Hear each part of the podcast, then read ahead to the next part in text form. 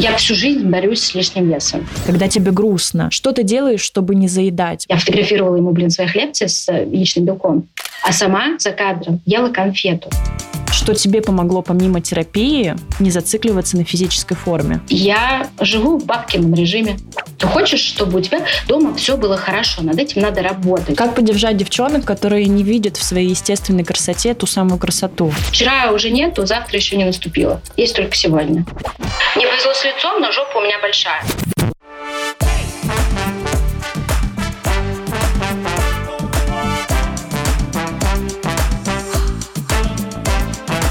Привет, на связи Настя Кириченко, и это второй сезон подкаста «Коротко и по телу». В первом сезоне мы говорили о том, как работать с телом и любить свое дело. В гостях были специалисты помогающих профессий, но не просто, а лучшие, на мой взгляд, в своей нише. Поэтому, если вы еще по какой-то причине их не слушали, самое время. В этом же сезоне я пригласила девушек, чьи истории, по моему мнению, важно услышать, чтобы почувствовать поддержку на пути к здоровым отношениям с телом. Большинство из них, я уверена, вы хорошо знаете или точно хотя бы раз о них слышали. Проактивные, вдохновляющие, смелые, но одновременно такие же уязвимые со своим багажом знаний и ключевое опытом в работе с телом. Что помогло им? А что так и не получилось? Как те, на кого смотрят тысячи, выстраивают отношения со спортом и питанием? Удается ли любить себя и свое тело в самые разные отрезки времени? Давайте узнавать вместе. И сегодня у меня в гостях Аня Горози, автор подкастов, организатор лекториев, мама троих детей, жена и муза российского рэп-исполнителя Ливана Горози. Своя игра, и он в ней тигр, тигр. А еще сразу похвастаюсь, Аня одна из моих атлеток. В свое время мы каждую неделю тренировались и вели беседы о жизни в московских Nike студиях. Это было хорошо, да, Ань? Да, привет. Спасибо большое, что пригласила. Это было классное время, согласна. Да, и тебе спасибо, что ты здесь. Я знаю, что у тебя довольно долгие разнообразные отношения со спортом, которые ты активно чередовала с рождением детей. Поделишься, как было раньше, как у тебя сейчас? Слушай, ну да, у меня долгая история со спортом. Надо начать с того, что я никогда им не занималась в детстве. Я тот ребенок, э, который никаким спортом в детстве не занимался. Не знаю, почему так получилось. Э, хотя моя мама, например, а, по-моему, перепробовала все за свое детство, юность, молодость. Она до сих пор э, занимается всем, чем только можно. Но вот как так сложилось, что я никогда спортом не занималась, и себя никогда спортивное общение э, не чувствовала. То есть в школе там физкультура это было сложно для меня. А, и спорт появился в моей жизни, когда я родила э, первого ребенка, старшего сына, и возвращалась в форму мне нужно было привести себя в порядок, и таким образом я вообще стала а, пытаться понять, что, что я могу. И таким образом, да, я начала заниматься. Сначала была секта Оли Маркес, оттуда какие-то азы вообще пошли, что такое приседы, а, как, считать БЖУ и так далее. А потом а, в моей жизни появился прекрасный тренер Лена, которая, в принципе, по сей день иногда я с ней тренируюсь, она мой друг. Она познакомила меня с хардкором вообще просто в моей жизни. Это был кроссфит, это был такой период в моей жизни, когда у нас был челлендж. Я, моя лучшая подруга, ее муж, у нас было соревнование, кто за три месяца придет в форму, ну, лучше, типа, больше сбросить, я не помню, там на весах какая-то должна была быть цифра, уже точно не помню. И тогда были вообще совершенно разные э, виды тренировок. А потом я снова ушла, как ты уже сказала, рожать второй раз. А после того, как я вернулась, по-моему, там был э, что-то... Мне уже не хотелось такого хардкорда, ну, типа кроссфит или еще чего-то. Я была очень уставшая, поэтому в моей жизни появился пилатес на реформере, появилось э, что-то типа йоги, но это сейчас, понимаешь, что это что-то типа йоги, потому что йога все-таки в правильном ее понимании появилась у меня значительно позже. И тоже какие-то, знаешь, э, ну, тоже с новой секты, что-то такое онлайн которая начала, знаешь, все по чуть-чуть пробовать, э, искать, что мне больше нравится, в чем мне комфортнее, что эффективнее для меня. Ну и потом в мою жизнь пришли Nike, ты, бег, йога с Тони Арно и много, в общем, разных каких-то тоже. Я, в общем, сейчас я пробую все и смотрю, что мне больше нравится, что откликается. Вот ты сказала, что сейчас я пробую все, смотрю, что мне приносит больше результатов, что откликается вот по истечению времени. Что, на твой взгляд, с тобой конкретно работает лучше всего? Какие виды нагрузок? В моем случае это кардио. Это самая больная тема. Я расскажу, у меня история была за последние полгода. Или чуть-чуть побольше, было довольно много хайкинга в моей жизни. Горы, вот это вот все. И это кошмар. Почему? Жесть. Потому что я практически умирала. Ну, то есть две минуты, и я сдохла. И мне было так сложно, хотя э, спорт, тренировки, они в моей жизни все время есть. Я все время поддерживаю какой-то спорт, какую-то физическую активность. На базовом уровне это ну, просто моя базовая потребность. И когда я поняла, что я просто умираю, я начала вот сейчас активно тренить в плане своей выносливости. Это мною ненавистная лестница. В зале это бег, который я не люблю. Ну, вот ты помнишь, да, что мой бег э, с Nike закончился тем, что я сломал себе какую-то там косточку. Спустя три недели бегаем, мой бег на этом на улице с э, пейсерами закончился. Теперь я периодически пробую его на дорожке. Ну, я, знаешь, вот сегодня, например, я ходила и бегала.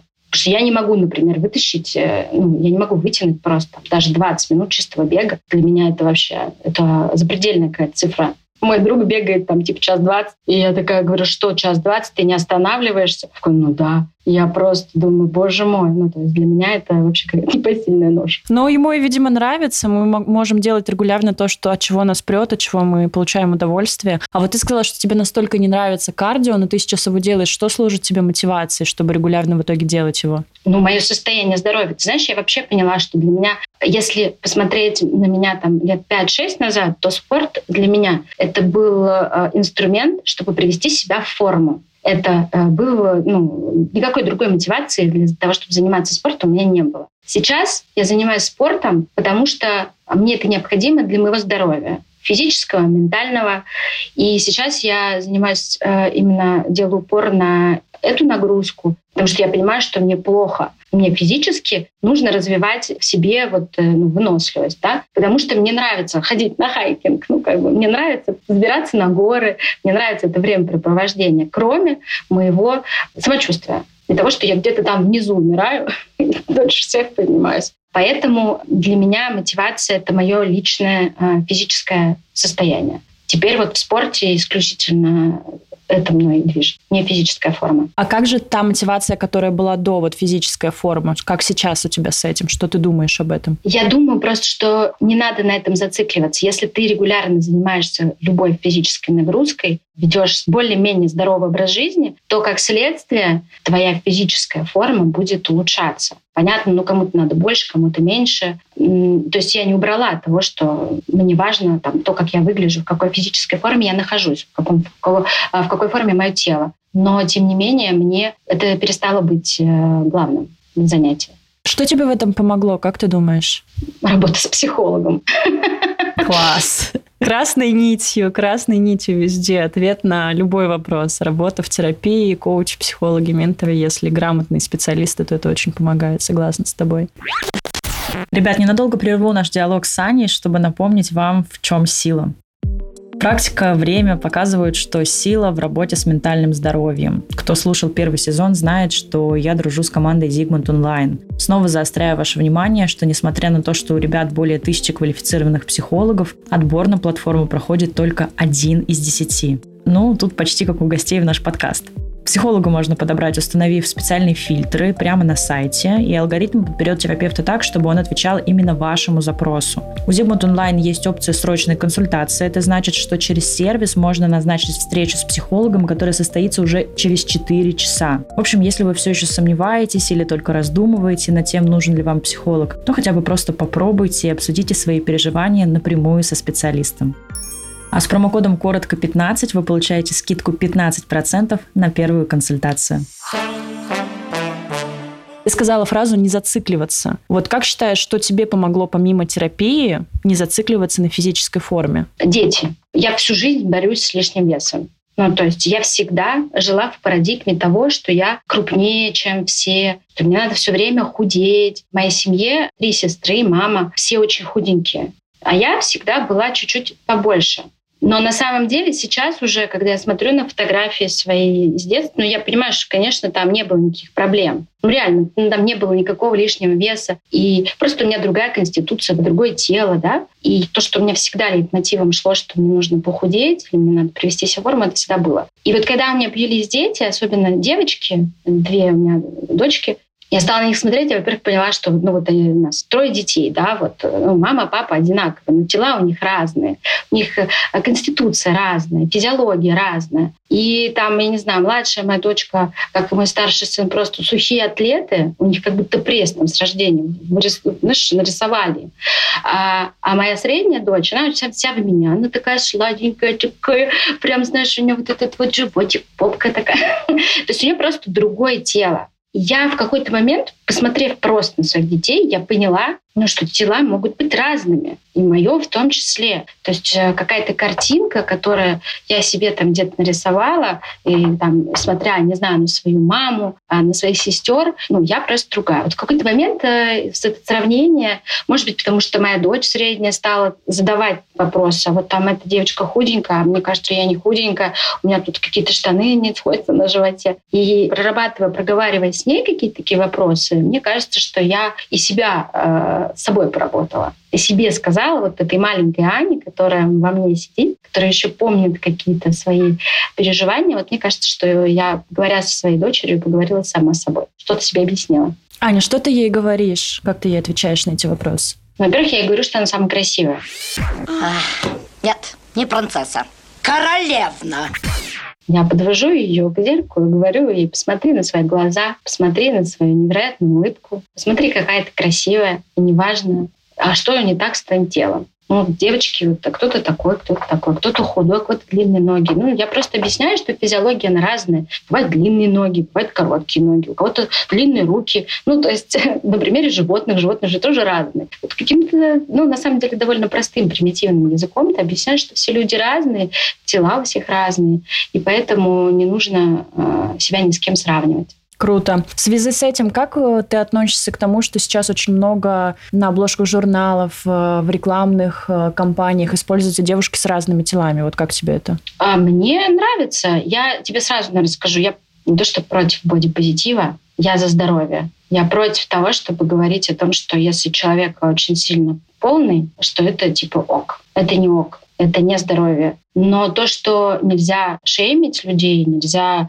а, их обижать по принципу того, что кто-то очень худой, их тоже очень часто обижают постоянно. Да, худые люди сталкиваются с тем, что комментируют их худобу. Точно так же э, по внешнему признаку людей вообще нельзя никаким образом трогать и как-то осуждать. И вот в связи с тем, что ты сказала, что ты говоришь дочери, что тела разные, но при этом ты не особо поддерживаешь, когда мы, в общем, культивируем большие тела тоже, потому что ты за здоровье. И вот резюмируя это, как ты считаешь, нужно показывать детям, людям, что тела бывают разные, в том числе размер XXXL, когда девушка очень большая в привычном понимании и так далее? Что скажешь? Я думаю, нет, ну, конечно, показывать надо. Ну, в смысле, это тело, оно тоже такое бывает. Это же не что-то такое постыдное. Поэтому нет, конечно, это есть. Так же, как люди с инвалидностью, я не знаю, люди без рук, там, не знаю, без ног. Ты же не будешь ну, скрывать как-то. Это нормально, это есть. Ну, просто есть те, кто говорят, что чем чаще мы это показываем, тем больше мы взращиваем у детей понимание, что это нормально, и что абсолютно нормально быть такими. Есть люди, которые против этого. Вот почему я тебя спрашиваю. знаешь, я так э, не задумывалась, я сейчас тебе скажу на этот вопрос, но мне кажется, что ну, я точно не против. Вопрос в том, что я просто скажу своему ребенку о том, что если он задаст мне вопрос, почему это тетя, не знаю, или дяди так, так, такие большие, то я им объясню, что это физиологически, ну, они болеют. У них проблемы со здоровьем, у них наверняка есть что-то, что не так с их здоровьем, и ну, они наверняка стараются как-то решить этот вопрос. Я точно скажу, что нельзя их подвергать э, любой какой-то агрессии, обзывать и так далее, но я скажу свою точку зрения, что это не есть норма. Угу, спасибо, интересно очень на самом деле. Много из того, что ты говоришь, мне тоже откликается. Вот ты сказала про своих сестер, про маму. Я вспомнила, что как-то в соцсетях ты отвечала на вопрос про внешность, тебе делали комплимент про лицо, про то, что ты свежая, классно выглядишь, и ты сказала, слушайте, да это генетика. Вот ты, кстати, как? Веришь, что тебе правда генетически там повезло? С чем-то и работает ли это, на твой взгляд? Конечно, ну сто процентов. Конечно, это генетика. Есть, безусловно, какие-то факторы. Я, например, очень мало пользуюсь косметикой декоративной. И всю жизнь я никогда ей не пользовалась. Ну, были какие-то у меня подростковые, может быть, э, набеги на косметику, да, но в целом я никогда не пользовалась ей много. У меня никогда не было тонны каких-то тюбиков и баночек. Я в целом вообще люблю э, свое лицо без любых прикрас. Ну, вот, ну, когда, например, мне делают профессиональный мейкап, мне вообще это сложно, я не могу на себя смотреть. Ну, там другой человек, там другое лицо. Поэтому я делаю все, чтобы мое лицо, в принципе, всегда было просто выглядело так, чтобы мне нравилось. Но, видишь, мне, опять же, природа мне сказала, ну вот и держи такое лицо.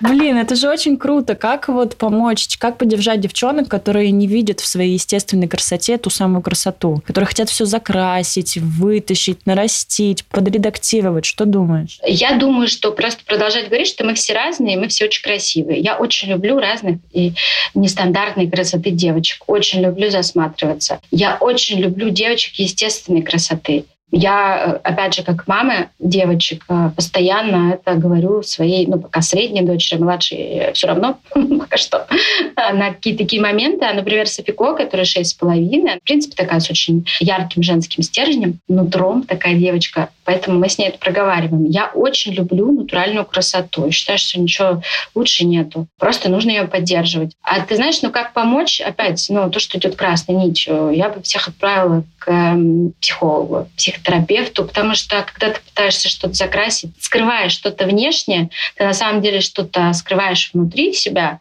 вот, пытаешься, что-то тебе кажется, что здесь подкрасишь и исправишь. Но на самом деле это не так. Поэтому просто нужно работать над собой. Понятное дело, что, ну, э, знаешь, как у меня есть а, мои подруги, они очень э, ржут, когда я пытаюсь вступить, хотя на самом деле редко пытаюсь вступить в какие-то дискуссии касаемо ухода лица, проблем с лицом. Ну, правда, мне вот э, повезло. Мне повезло с лицом, но жопа у меня большая. Слушайте, тут у каждого свои проблемы. Цитаты великих людей. И вот они все время говорят, ну тебе легко говорить, у тебя там нет, а, не знаю, у кого-то есть акне, у кого-то какие-то еще другие проблемы. Но, например, ну, моих подруг, они всегда лечили причину и справлялись с своими проблемами.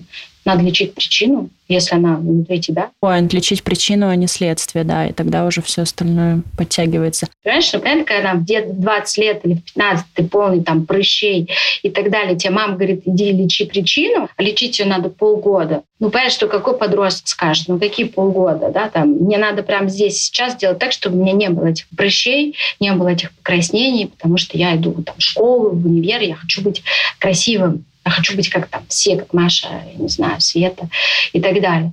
Но все равно ну, все это, наверное, проходят, ну, правда, кроме меня. это не проходило.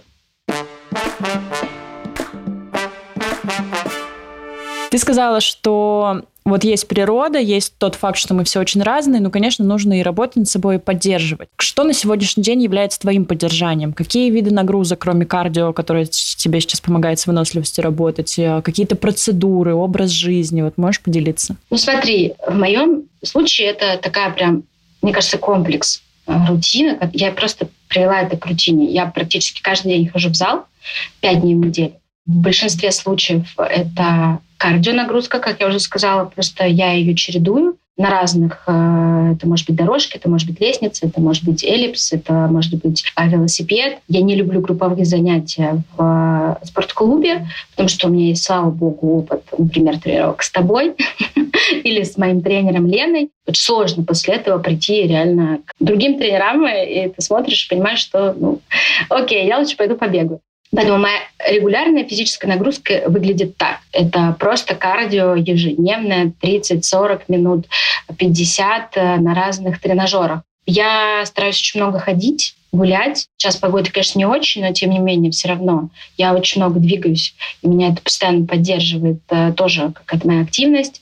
Если говорить про аппаратные процедуры, то я регулярно делаю эндосферу или айкун, тоже новый такой аппарат, он похож, знаешь, на осьминога. Там много таких насадок, тебе по очереди э, вводят этими насадками по телу. Я, например, не люблю ручной массаж Я ненавижу ручной массаж. Но я просто не люблю, когда меня кто-то трогает. Я поняла, что я никогда не могу расслабиться. То есть в моем, естественно, опыте тоже были какие-то массажи там разные. Я поняла, что я не могу отключиться. Это, вот, знаешь, расслабление или еще что-то. Просто я все время напряжена. Мне не нравится, когда меня кто-то чужой трогает, не, не дай бог лицо. Это вообще просто кошмар. А, поэтому вот это аппаратные, из аппаратных процедур вот э, эти э, две. И я живу в бабкином режиме, честно признаюсь. Ну, это правда. Я э, ложусь спать в 10, 10.30. Я уже лежу в кровати, и, как правило, час там я читаю, минут 30. В 11 я засыпаю, я встаю в 7 утра. И как бы у меня получается полноценный такой здоровый сон. А так всегда было вот в плане режима? Ну, с детьми, конечно, да. Ну, знаешь, может быть, еще с первым ребенком, с Мишей, я еще там как-то бодрилась, и мне казалось, что я могу и потусоваться, и позже лечь, э, спать там 3-4 часа. Ну, может быть, какой-то период такой был. Но последние лет 5-4 года нет. Это осознанный мой выбор. То есть я хочу хорошо себя чувствовать э, на следующий день. Э, я люблю высыпаться, я люблю проснуться с чувством... Потому что я же не просыпаюсь, например, так, типа проснулась, ой, ну что что-то, конечно, сегодня там потянулась, пошла себе кофе сварила, завтракать не буду, и все это медленно. Я встаю, у меня все, у меня целый дом, как у меня трое детей, две кошки, они все что-то от меня хотят, и если я буду медленно реагировать, если я буду заторможена, если я буду не выспавшейся, то в доме коллапс. Это реально так. Поэтому я просто не могу себе позволить. А время на себя, вот когда у тебя наедине с собой? Вот мое время с 9 утра до 11 часов. То есть есть этот промежуток? Да, я его вывела, я его прям э, для себя просто отметила, что мне необходимо вот эти два часа в день. То есть я отвожу детей в школу, сначала происходит этот утренний трэш, порой, но сейчас уже нормально. Все вошли в ритм школы, и уже не так сложно, э, нету адаптации. Поэтому утром я всех собираю, кормлю, отвожу в школу. И вот с 9 до 11 это мое время, которое я просто вообще посвящаю ничему только себе. Я могу, не знаю, сидеть в машине, читать книжку, могу сидеть в машине, скроллить ленту. Я, ну, как правило, в эти два часа э, входит зал. То есть я вот доезжаю, до, например, до зала, беру себе кофе, сижу в машине, думаю, стоит мне туда идти или не стоит. А потом я уже иду там в зал, привожу себя в порядок, и вот с 11 часов я готова решать какие-то другие вопросы. Но вот мои два часа — это с 9 до 11. Ань, как вы совмещаете вот такие режимы с Ливаном, у которого концерты и работа часто поздно вечером? И ты ложишься в 10. А когда вы видитесь, когда вы время вместе проводите, когда он спортом занимается? А, слушай, ну мы давно даже живем в таком режиме, поэтому у нас э, нету ну, уже каких-то проблем, мы привыкли. Потом надо все-таки сказать, что Ливан э, очень семейный, домашний, он работает, но он всегда приезжает вечером домой, и мы успеваем там поболтать, э, провести какое-то вместе время, поужинать с детьми, не знаю, позавтракать. Честно говоря, не могу сказать, что прям наши не видимся. Ну, то есть, ну, бывает, конечно, когда он в тур уезжает, мы не видимся там 4 5 дней. Когда-то он улетает, его дольше нету. Но в целом все равно мы находим. Нам хватает даже там 10-15 минут просто качественного времени вместе, чтобы знать, что все хорошо. Вот завтра мы на свидание пойдем. Вот во всем, что ты говоришь, э, так много для меня, так как я много работаю с людьми, и вот с образом жизни, так много окситоцина. Мне кажется, это очень вот про вашу семью. Много очень ты говоришь про процедуры уходовые. Я знаю, что регулярно не ходишь. Касание тела, доверие, безопасность. Это вот про массажи. Про общение с детьми, про общение с мужем, про режим. Это все э, я называю качественные щекотки для окситоцина, гормона доверия, спокойствия. Что мне кажется, вот на этом очень много можно и вывести, и в состоянии состоянии стресса, и на этом очень много энергии появляется и так далее. Но это просто, я тут решила свои пять копеек вставить, вот то, что я со стороны заметила, это так круто. Да, ну, я с тобой согласна. На самом деле просто это жизненный опыт. И желание, э, желание мое лично быть все время э, быть в, ну, в ресурсе. Ну, царян, что я использую это словосочетание, но куда от него деться. Быть в ресурсе. Э, я очень четко понимаю свою ответственность перед семьей, свою ответственность перед своими детьми. Я не могу быть э, не в э, состоянии, да, нормальным, гармоничным. Потому что если я в плохом состоянии, такое тоже бывает на самом деле, ну, то есть я тоже могу уставать, я могу болеть, но это все очень быстро либо проходит, либо э, вообще незаметно для всех. Ну, как-то вот мы вот так выработали, я выработала себе э, идеальное соотношение того, что мне нужно сделать, как мне нужно выстроить свой график взаимодействия, как мне реагировать, чтобы в моей семье, внутри моего мира, главного, который у меня есть, все было чики-пики. Ну, потому что мы ну, сначала построим мир в своем доме, а потом неси его за пределы. Да. Что тебе, кроме терапии, помогло вот этот выстроить э, рутину, чтобы все было чики-пики, чтобы вот было так, как есть у тебя сейчас? Ну, наверное, помогло желание вот жить просто в этой гармонии. Я не могу сказать, что я когда-то в ней не жила, если честно. Ну, может быть, и темпераменту, хотя я очень тоже эмоциональный человек, очень э, яркий по своим реакциям, да. В целом просто, ну, как-то Блин, мне не, не сложно ответить, что мне помогло. Ну, желание просто помогает. Ты хочешь, чтобы у тебя дома все было хорошо. Над этим надо работать. Понимаешь, мало хотеть. Вот я хочу, чтобы у меня дома было все хорошо, чтобы отношения с мужем были хорошие, чтобы дети хорошо учились, чтобы, я не знаю, там не ругались, чтобы чисто было дома, да, чтобы я хорошо... Ну, для этого надо постоянно что-то делать. Хотеть мало. Жизнь — это ежедневный труд, Каждый день ты по чуть-чуть делаешь что-то для того, чтобы свою жизнь улучшить. Поэтому это маленькие какие-то шажки для того, чтобы ты сначала приводишь себя в порядок, а потом приводишь уже всех остальных. Ну, то есть, ты не знаю, у меня, наверное, давно это в жизни. Потом я очень люблю жизнь, понимаешь? И в моей жизни было много моментов, когда она была на грани, и я сталкивалась с какими-то критичными моментами, и я знаю, что завтра вообще может ничего не быть. Завтра может... И мы все с вами последние годы живем в состоянии, последние четыре года, в состоянии постоянного шока. А, что-то меняется регулярно. А, и ты никогда не знаешь, что будет завтра. Поэтому я хочу сегодня быть рядом со своими детьми. Я хочу сегодня радоваться жизни. Я хочу сегодня не ругаться с мужем, а обниматься. Поэтому вообще все отходит на второй план. Когда, как не сейчас, жить свою лучшую жизнь, да? Конечно, конечно. Вчера уже нету, завтра еще не наступило. Есть только сегодня. Ань, поговорили про движение, поговорили про режим, образ жизни. Расскажи, что у тебя с питанием, какие отношения вообще? О, здравствуйте, приготовьтесь. Это моя больная вообще тема. Но это проблема была долгая в моей жизни, очень долгая у меня было расстройство пищевого поведения, которое в том числе я решала э, с психологом. Тоже, знаешь, на самом деле все идет из детства. Хотя, э, опять же, если бы так как-то пора анализировать, у меня вообще в семье все такие спортсмены, здоровые, худые. А я, ну, я, я всегда заедала, всегда ела. Еда, люблю еду красивую, вкусную, до сих пор обожаю. Я очень люблю свою большую семью, у нас очень большая семья, собирать за большим столом, готовить. И я реально положила не знаю сколько лет на то, чтобы рацион моей семьи мой был здоровый, нормальный, сбалансированный, чтобы я не перестала зависеть от еды. Но я очень долго от нее зависела, реально. Очень долго. У меня были жуткие периоды. Э, я набрала после рождения Софико, я вернулась довольно быстро в свою форму. Ну, там было течение обстоятельств, неправильный прием там, гормональных препаратов и так далее. И я начала жестко набирать. И у меня такой случился психологический, ну, такой коллапс в голове. А, я как раз до того, как родилась Софико, я очень много тренировалась. Я была в своей лучшей форме физической. А я очень много набирала в беременность, что в первую, что в вторую, что в третью. Ну, там просто воздухом вдохнула и плюс 5 килограмм. Вообще, до свидания. И я была, с, когда была беременна Софико, была абсолютно уверена, что я знаю, что я сделаю, ну, как, как бы я, я себя приведу в форму. И я почему-то, ну, мне казалось, что я не прихожу в эту форму. Хотя, опять же, потом, смотря фотографии, я понимаю, что я вообще очень быстро в нее вернулась. Но на тот момент мне казалось, что ничего не помогает. Я не могу вернуться в свою форму, что ничего не работает. То, что работало два года назад, сегодня мне... И, короче, как-то это все наложилось, и я просто набрала 15 килограмм. И я... Э, у меня был офис тогда. Я всех отправляла домой, заказывала себе Макдональдс.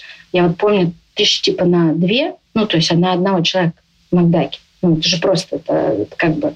И я просто все это съедала, закрывалась, мне было плохо, а у меня болел живот, я не могла... И рыдала. Лежала у себя на желтом диванчике и рыдала. Ну, то есть вот такие, такой опыт у меня тоже был. И потом я пришла с этим в терапию. Потому что я поняла, что ну, я ненавижу себя, когда я переедаю, а я, а я заедаю. Ну, то есть я прям заедала. Плохой день, пожрать, э, не знаю, там, устал, поесть. Это там, все поесть. И вот долгий такой путь я проходила, э, чтобы перестать зависеть от еды. И сейчас я, наверное, живу в состоянии, что я все так же люблю еду, но я люблю здоровую еду. Я все так же очень люблю готовить, но мне нравится, когда я готовлю из здоровых, правильных, цельных продуктов. И мне получается что-то очень вкусное и всем нравится, включая, например, моего тестя. Муж, э, ой, э, отец моего мужа, это как? Все. Ну вот отец моего мужа, мне кажется, этого более чем достаточно. Вот. Такой грузинский мужчина, и эм, я очень радуюсь, когда ему нравится. То, что я приготовила. И это такой очень долгий путь, когда тебе самой нравится то, что ты приготовила, детям нравится, мужу нравится. И, и в общем, если посмотреть сейчас, например, наш холодильник и продуктовую корзину, и там, не знаю, лет пять назад, даже четыре года назад, это вообще две разные вещи. Я этим очень горжусь, но хлебушек я все равно очень люблю. И колбаску. Нормально, потому что хлебушек. Все, что в меру, все нормально. Смотря какой хлебушек. Да, ну то есть э, вот этот путь прийти к тому, что и колбаска нормальная, и хлебушек это тоже нормально. Но все в э, нормальных количествах, э, все и по мере того, как ты действительно хочешь, а не потому, что тебе, у тебя плохое настроение.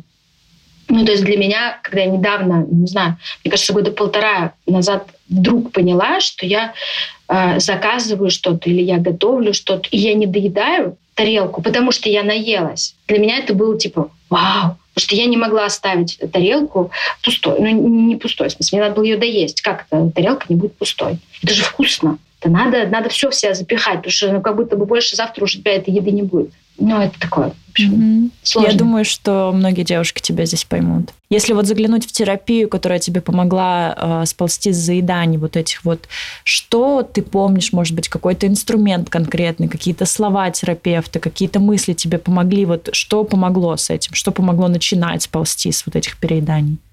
Ну, а, э, вопрос был такой, зачем ты заедаешь? Что ты заедаешь? Ну, плохое настроение, не, неуверенность в себе – и я поняла, что, ну и вообще и дальше, и дальше по списку. Что ты заедаешь? Самое главное это понять. У меня было, знаешь, такое, мне даже доходило, у меня был нутрициолог, который мне платила хреново тучу денег за то, что он следит за моим питанием. И знаешь, что я делала? Я фотографировала ему, блин, свои хлебцы с э, яичным белком, а сама за кадром ела конфету. И я же сижу, я же ему пишу, он меня хвалит, а я же сижу и понимаю, вот я сейчас кого обманула? Чувака, которому я сама плачу деньги или себя? Ну, то есть, и когда и ты на самом деле от момента, что я понимаю, что я обманываю себя, до момента, когда я перестала сама себя обманывать, тоже прошел довольно долгий период времени, когда ты перестаешь, я не буду самой себя врать. И вот э, э самый главный был вопрос, над которым я долго тоже не могла на ответить, что я заедаю, что для меня есть еда. Э, вообще все эмоции негативные, которые во мне были, я все заедала. Я не знала, ну, в какой-то момент, знаешь, там было такой симбиоз, типа нечего делать, например. Ну, сидела я там с детьми дома, погода плохая, уютненько, кажется, вот их конфетку хочется съесть, или бутерброд с колбаской, или еще что-то такое. А я не могла съесть один бутербродик с колбаской, понимаешь? Мне надо было еще маслом намазать и съесть пять. Майонеза больше лей. Точняк. Майонез он для этого хорошо. Ну, для этого. Для того, чего у нас нет ну, батон, короче, сожрать, понимаешь, и колбасы, и хлеба. Там не про меру. И, в общем, какие-то все свои негативные эмоции, неуверенность в себе. То есть я расстраиваюсь, я, не знаю, одеваю какую-то одежду на себя и понимаю, что мне не нравится, как я выгляжу. Я расстраиваюсь, и я это расстройство свое иду не в зал э, реш, решать, понимаешь, а я иду и ем. То есть вот эти все свои негативные эмоции, все свои переживания я все вкладывала в еду и не в здоровую еду. А сейчас как? Сейчас я ну, сейчас я, ну, у меня нормально. Если, то есть, если я понимаю, что мне не нравится, как я выгляжу, я иду в зал. Если я срываюсь, ну, я даже не могу сказать, когда я последний раз срывалась, честно говоря, это для меня тоже большой очень успех. Но если мне хочется что-то вкусненького, я ем вкусненько. Но благо я, например, ну, за все эти годы а, по, ну, вот это лечение своего РПП я нашла огромное количество заменителей. Есть такое количество вкусняшек классных, которые ну, не вредные просто для здоровья, и они не вредны для фигуры, и это божественно вкусно. Я просто закажу, храни Господи, Яндекс Лавку, закажу себе с другого конца города эти вкусняшки, они ко мне приедут, и я съем это вкусное что-то, и мне будет хорошо, но я буду знать, что я не буду себя за это корить, понимаешь? И если я срывалась, ну вот, например, на этих выходных мы готовили пельмени с детьми. Мы налепили тонну пельмешек, ели их, естественно, и с кетчупом, и с мазиком, со сметанкой. Вот. У меня аж слюни пошли. Это было так вкусно. Ну, мне было так хорошо вкусно. Но сегодня я пошла в зал. И, ну, как бы я просто, если я, пере, если я чувствую, что я переела, я знаю инструменты, помимо э, того, как себя корить за это, я знаю инструменты, как, в общем-то, сама собой поработать. Я пойду погуляю, я пойду позанимаюсь спортом, э, я приготовлю миску вкусного салата какого-то, да, э, который мне будет очень-очень нравиться. И, в общем, как-то буду регулировать таким образом. Но я правильно понимаю, что ты себя не наказываешь спортом, ты просто знаешь, что дальше ты сделаешь свой там, день более активным, что ты дашь себе овощей, что ты скорее позаботишься о себе, а не накажешь себя? Нет, сто процентов. Для меня спорт не наказание. Для меня спорт такая. Для, ну, то есть я не занимаюсь тем, что мне не нравится. Ну, то есть если бы у меня было регулярно три дня в неделю стояли тренировки по бегу, понимаешь, вот это было бы для меня наказание мысленное. Ну, то есть я бы сдохла уже от мысли, что мне три раза в неделю надо бегать с кем-то эти 5, 10, еще сколько-то километров. Мне это сложно. Но поскольку я как-то сама регулирую, или если я хожу на групповую тренировку к своему тренеру, то для меня это в кайф, хотя мне там тоже может быть очень тяжело, потому что я там тренируюсь со своими друзьями, там играет классная музыка. И для меня спорт — это э, эндорфин. То есть я сто процентов вообще... Э, плюс я знаю свое тело, если я регулярно занимаюсь, мое тело говорит мне спасибо. Если я не занимаюсь регулярно, то оно говорит «до свидания, любимые штаны». Я помню, кстати, у тебя, правда, очень быстро тело откликается на нагрузку. Это кайф, когда ты можешь видеть результаты. Это то, чего многим не хватает. То есть я правильно могу сделать вывод, что если подобрать правильно нагрузку, если выбрать классного по душе тренера, тренироваться в компании под классную музыку, то не будет проблем с регулярностью, и это будет не наказание, а реально забота и классный досуг. Конечно, сто процентов. Во-первых, знаешь, нужно просто понимать, что спорт должен быть в жизни. Ну вот мне кажется, что каждый здоровый взрослый человек я взрослым считаю людей уже, не знаю, с 15-16 лет, но у них просто могут другие заботы до определенного возраста. Спорт — это обязательная часть жизни здорового, нормального человека. Не для физической формы, а для здорового существования, для здорового развития а для работы мозга. Если ты хочешь многого в жизни добиться, тебе надо тренироваться, потому что во время занятий спортом твой мозг получает то, что ему необходимо для работы. Поэтому это просто должно быть аксиомой. Ну, то есть это ну, что-то на бытовом плане. Вопрос в том, какой спорт и какая активность нравится человеку. Вот это просто самое главное. То, что нравится твоей подружке, она кайфует от того, что, ну, как моя. У меня есть подружка, ну, реально, которая бегает как, ну, ненормальная, понимаешь? Но я просто на нее смотрю, я ее не понимаю. Но у меня свой кайф. У меня э, там этот свой, не знаю, лестница, от которой я сдохну, но я, понимаешь, уже не могу. Если я 15 минут на ней в день не пройду, то я как бы, мне уже неплохо с нее, когда слезаю, но я все равно по ней хожу.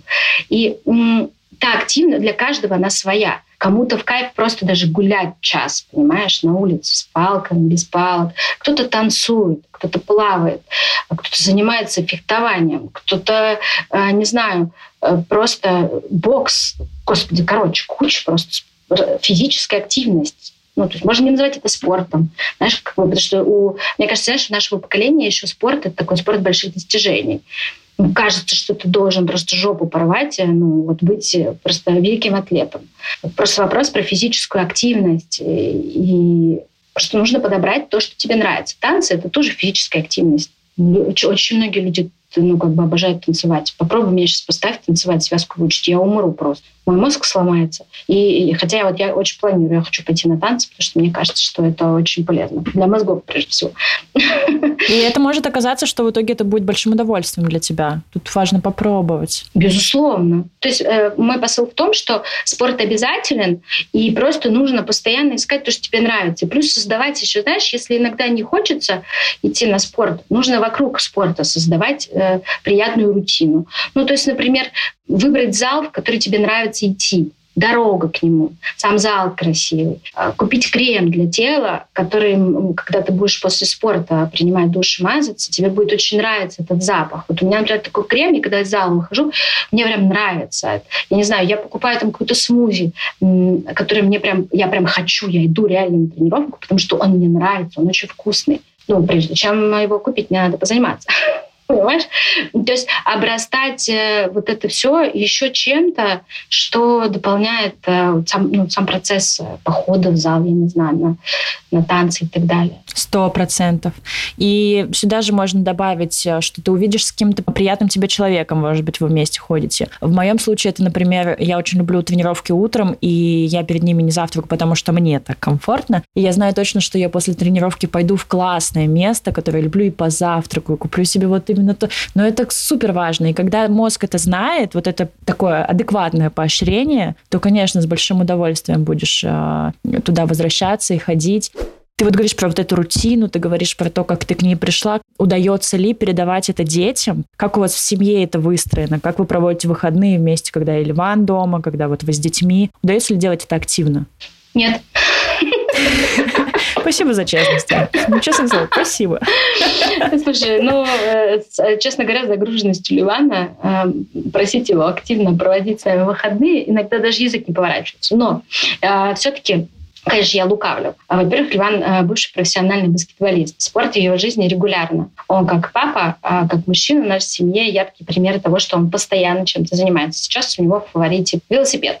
Ну, то есть он просто постоянно гоняет на велике, потом встает, идет, катается, потом возвращается. Он э, практически ежедневно делает зарядку, им это необходимо для здоровья его спины и физического, как бы, опять же, здоровья, для того, чтобы он мог нагрузки, которые у него есть э, на сцене, выдерживать. Ему нужно нагружать себя ежедневно. И поэтому дети это тоже все видят. Есть мы были, например, э, две недели в отпуске, и он ежедневно, каждое утро занимался. Дети просыпались и видели, как папа занимается. Они присоединялись к нему. Они точно так же знают, что я каждое утро выхожу из дома со спортивной сумкой. Они не видят, да, как я занимаюсь, но они знают, что я после того, как их отвожу, я езжу и занимаюсь, у меня тренировка. Я думаю, что это уже, в принципе, нормальный фундамент для того, чтобы они знали, что активность и спорт — это нормально, это классно. Миша занимается, во-первых, Миша занимается футболом, а, он играет э, в детской академии «Локомотива», Софико занимается танцами. Мы не растим из них профессиональных спортсменов, но физическая активность она есть. Ну и слушай, у нас нормальные дети, которые просто, им не нужен, не нужен никакой спорт, чтобы просто вспотеть до небес. Да, просто носиться. Они сами там себе придумывают какую-то физическую активность регулярно, ну просто с ними гуляем, классно проводим время. Короче, классный пример родителей – это уже, вот как ты сказала, фундамент, да? Да, мне кажется, что это уже что-то. Ну, потом, там, не знаю, они могут вместе с Ливаном, если говорить про Мишу, играть в футбол. Ну, ну, в смысле, вот Миша праздновал свой день рождения в сентябре, он захотел, чтобы у него был футбольный день рождения, чтобы все его друзья пришли, мы сняли манеж, и они играли в футбол. И э, ну, все папы как один, ну, например, в нашей компании приняли участие. Ну это же вау! Я сказала, да, я сказала, что если хотите, пацанам будет прикольно, если папа будет играть с ними. Все папы как один играли вместе со своими сыновьями в футбол, поэтому, наверное, это яркая картина того, какое у нас окружение, какие мы. То есть мы вместе, если есть возможность, то все вообще классно, ну, активно проводим время. Я нас на пару минут буквально верну к вопросу питания, потому что мне кажется, что есть два момента. Вот ты рассказала о своем, на мой взгляд, довольно позитивном примере, как тебе удалось выйти из расстройства пищевого поведения, и ты говорила про эмоции. У нас был в первом сезоне гость, магистр Манчестерского университета по психологии пищевого поведения, и она тоже говорила, что это ядро. Зачем, для чего, что на самом деле мы заедаем. Вот ты говорила, что у тебя это любые негативные эмоции, грусть, э, какие-то переживания. Вот сейчас, когда тебе грустно, что ты делаешь, чтобы не заедать? Вот чем ты заменяешь это? Я, мне кажется, просто... Не грущу. Ну да, честно. Я пытаюсь честно тебе ответить.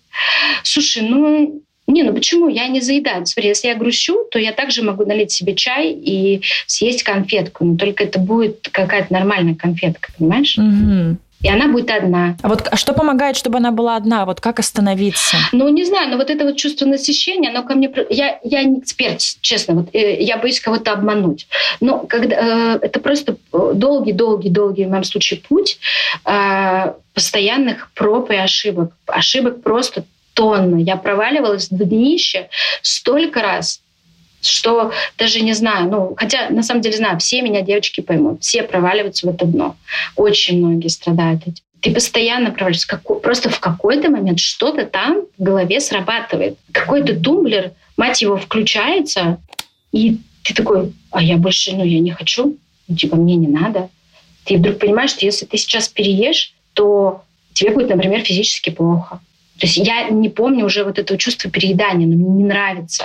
То есть я могу, конечно, объесться, но вот этого чувства, когда ты переел, и ты даже двинуться не можешь, когда тебе подташнивает это количество еды, а ты еще думаешь, что там же будет десерт. А как же я его не съем? Это же ну, вкусный тортик, иначе съем, сидят без меня. Или печенька. У меня давно уже такого нет. Просто в какой-то момент в голове это срабатывает. Просто над этим надо работать. Вот, понимаешь? Мне кажется, главный инструмент, что ты не забиваешь. Как бы сложно не было. Возвращаться, возвращаться, к этому возвращаться. Не получается, вернулась. Не, не получается, вернулась и вернулась. И так по кругу потом сработает. Ну, это как это в любом, ну, любой труд, а это очень сложно. Работать со своей головой, со своими эмоциями, это самый сложный а, вообще труд, мне кажется, который есть. Работать со своим сознанием. Иногда это самая сложная тренировка. Вот, реально. абсолютно. Заставить себя поговорить с собой, признать и возвращать, возвращать. Это самое трудное, что есть. Потому что ты в постоянном диалоге с самим собой, со своими какими-то демонами, эмоциями и так далее. Поэтому просто постоянно продолжать работать. Вообще, сто процентов. Я думаю, что в этом основная а, задача. Я всегда хотела это решить эту проблему мне нужно было ее решить, потому что из-за нее у меня было огромное количество проблем. Огромное количество. Плохое настроение, которое куда идет? Ну, идет, я обожалась, у меня плохое настроение, ну, куда я его срываю? Я его дома срываю. То есть я понимала как раз к вопросу. Я решила эти проблемы, и как-то все настроилось. Я перестала падать в эти эмоциональные качели, в эту яму недовольство собой. И именно решение не следствия, а причины. Думание, слышание, чувствование, вот это вот все, что сложно дается, в это нужно пойти. Я думаю, они присоединиться, хочется поддержать э, всех тех, кто на начале этого пути или только к нему идет. Конечно, обязательно. Это э, надо знать, что вы справитесь. Просто нужно действительно понять причину, почему ты уходишь в это можно бесконечно, честно говоря, слушать э, наши речи, какие-то вот эти вот э, подкасты. Это кому-то тоже очень помогает, но в моем случае, например, я все это знала. Но просто то, что я постоянно себя возвращала на эти рельсы, в итоге я поехала. Вот нужно просто себя возвращать на эти рельсы, как бы трудно не было, просто ставить, ставить, ставить, ставить, в конечном итоге вы поедете. Спасибо большое тебе за эти слова. У меня к тебе один вопрос. Я всегда его задаю каждому гостю. Что, на твой взгляд, нужно, чтобы любить свое тело? Я полюбила свое тело, когда родила в третий раз. Как это? Как это работает? Я не знаю. Когда я родила во второй раз э, Софико, я ненавидела свое тело. Я не могла на него смотреть. Не то, что в раздетом, не в одетом. А когда я родила Тамару, я через какое-то время встала и подумала, блин, ну, пришло осознание того, что а, мое тело так много мне дало, так много прошло, ну, то есть за последние там 7 лет я три раза была беременна, три раза ну, полностью перестроилась, потом из себя выродила ребенка, целого человека, потом сразу же ему на, он начал перестраиваться обратно. То есть получается очень, когда там короткие перерывы между детьми, то есть он пока пошел в себя, тут здравствуйте снова. И вот эти рельсы, и я вдруг поняла, что я так неблагодарна к нему. Но мне детей помогло мне как бы, да, родить здоровых детей, самой остаться здоровой. Это был такой первый шаг. Я реально с благодарностью вдруг как-то осознала, что я благодарна своему телу.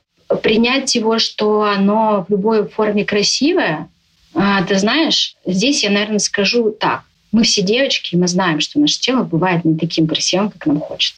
Поэтому стоять перед зеркалом, когда там тебе не нравится твоя форма, и пытаться говорить, что да нет, когда у тебя четыре складки, это очень красиво, это тоже такое вранье себе. Но я всегда себе говорила, я все равно буду делать все, чтобы ты была здоровая, в той здоровой форме, а, которая тебе понравится. Но ты тело молодец. Ты молодец, я тебя люблю. Ну, ты, конечно, сейчас жирновата. Живот мне твой не нравится, руки эти мне тоже не нравятся. Но кто виноват? Я виновата. Поэтому я пойду и буду тебя благодарить путем спорта, процедуры и так далее. И, наверное, еще такой тоже, опять же, важный фактор в моем случае – это дети. Опять же, мои девочки, потому что я же, как я тебе уже вначале сказала, я же разговариваю со своей дочкой. Да, она говорит, что тоже ей ее тело как-то кажется не таким, как там у кого-то. Но не появляются даже такие зачатки. А, то я сразу же ей говорю, нет, посмотри, какая-то красивая. Посмотри на эти. Ну и то же самое, я когда ей это говорю, мне кажется, я где-то своей маленькой Ане это проговариваю. И маленькая Аня встает и говорит, ну, ну, ну, да, ну, как бы ты уже, конечно, не маленькая Аня, но тоже ничего. Да, своего внутреннего ребенка. Часто говорят э, мамы, кто прожил этот опыт, что дети порой даны, чтобы вот отрефлексировать и свою какую-то терапию своего ребенка тоже воспитать, внутреннего догнать. Ань, я услышала два слова, отвечая на вопрос, что нужно, чтобы любить свое тело. Это благодарность и забота. Сто процентов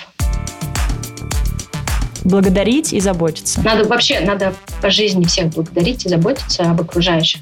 И прежде всего о себе тоже.